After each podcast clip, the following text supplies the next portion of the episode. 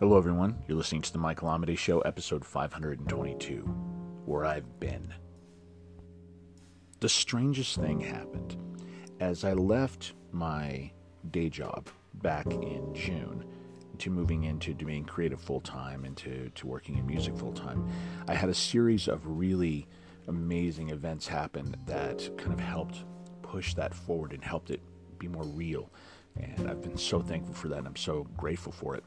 One of the things that also happened, though, was I met an extraordinary amount of resistance. Now, this resistance was not from anywhere else. This is from me internally. And it was tied a lot to the idea of kind of this the medication that I mentioned in a previous episode of taking Adderall for not very long, just starting in December of last year, but realizing it really wasn't having the effect I wanted to have, and then starting to realize that um, I was starting to run into the side effect. Not that everyone does, but it is a side effect that sometimes can happen where you start having suicidal thoughts. And uh, I wasn't thinking about actually doing it, it was just in my head all the time. So I decided, you know, this is something I need to get away from. So on September 2nd, I stopped taking it. And uh, it, if anyone's ever gone off Adderall, you know your willpower, your ability to think, your ability to focus just goes away for a while. and, and, you know, you, you gain weight and you just become this like just really not focused person. And what I found myself in was this kind of creative limbo. While I was still doing the things I needed to do, I was still teaching the music, I was still um, doing you know, the different the different work that I needed to do, and everything was fine. But yet, this creative stuff that I left to do was harder than ever.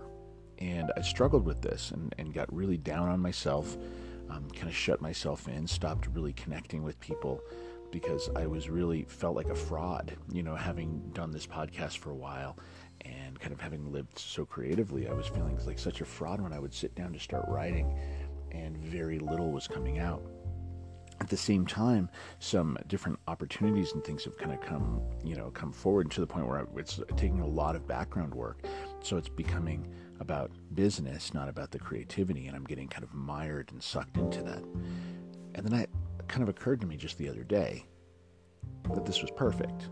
This was exactly what was needed. Now, I don't know if you remember this, and if you're listening to the show for the first time, obviously you wouldn't know this. But for a while now, I've been working on a book about how to reignite your creativity. And I realize now that I was writing that from a place of being creative, already being in the flow, already being able to write a book. It was I was writing from a place of saying, "Yeah, I remember how this was. I, I kind of remember. Yeah, sure. So this is how you get out of it." Was it really authentic? There was no negative intention, and I didn't realize it at the time. But until I got here, I did not remember what it felt like.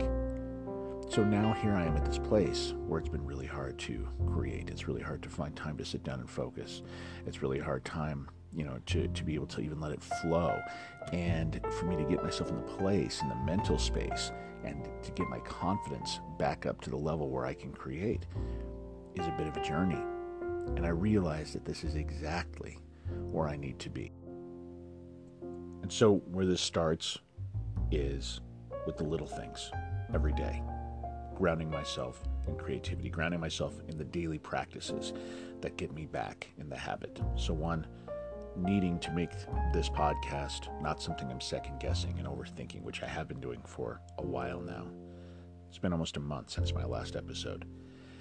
And kind of connecting back into the daily practice here um, I've been able to start getting back into writing, but that's because of a process I've been going through of changing my diet, changing my physical reality, changing how I'm dressing, changing all these things. This is starting to help the confidence come back. I've also been using a variety of other techniques that I will get into, uh, and I've probably talked about on the show in the past, in the past 500 some episodes. But uh, you know, I'm really in a place now where this book is becoming so much more useful and so much more full and vibrant uh, real. So, honestly, this this dip, which of course has been talked about many times, uh, that you always have a dip in a certain project. I feel like this dip happened, but I'm very empowered by it now that I see that perspective and now that I understand kind of the value of it. And to be honest, as frustrating as it's been, I'm very, very thankful for uh, for it to show up. So I want to say to everybody who's listens um, and everybody who's reached out to me about episodes, I appreciate you so much. Thank you for that. It meant a lot to hear you talking about how it was valuable to you because I had kind of gotten to a place where I figured, you know, it's not valuable to anyone. It's just me sharing, you know, yelling into the wind. But I want to let you know I am here. I'm in practice. I'm back in it, and I, I see the value of it. And hopefully, the things I'm learning here can help people who are listening who have a creative block.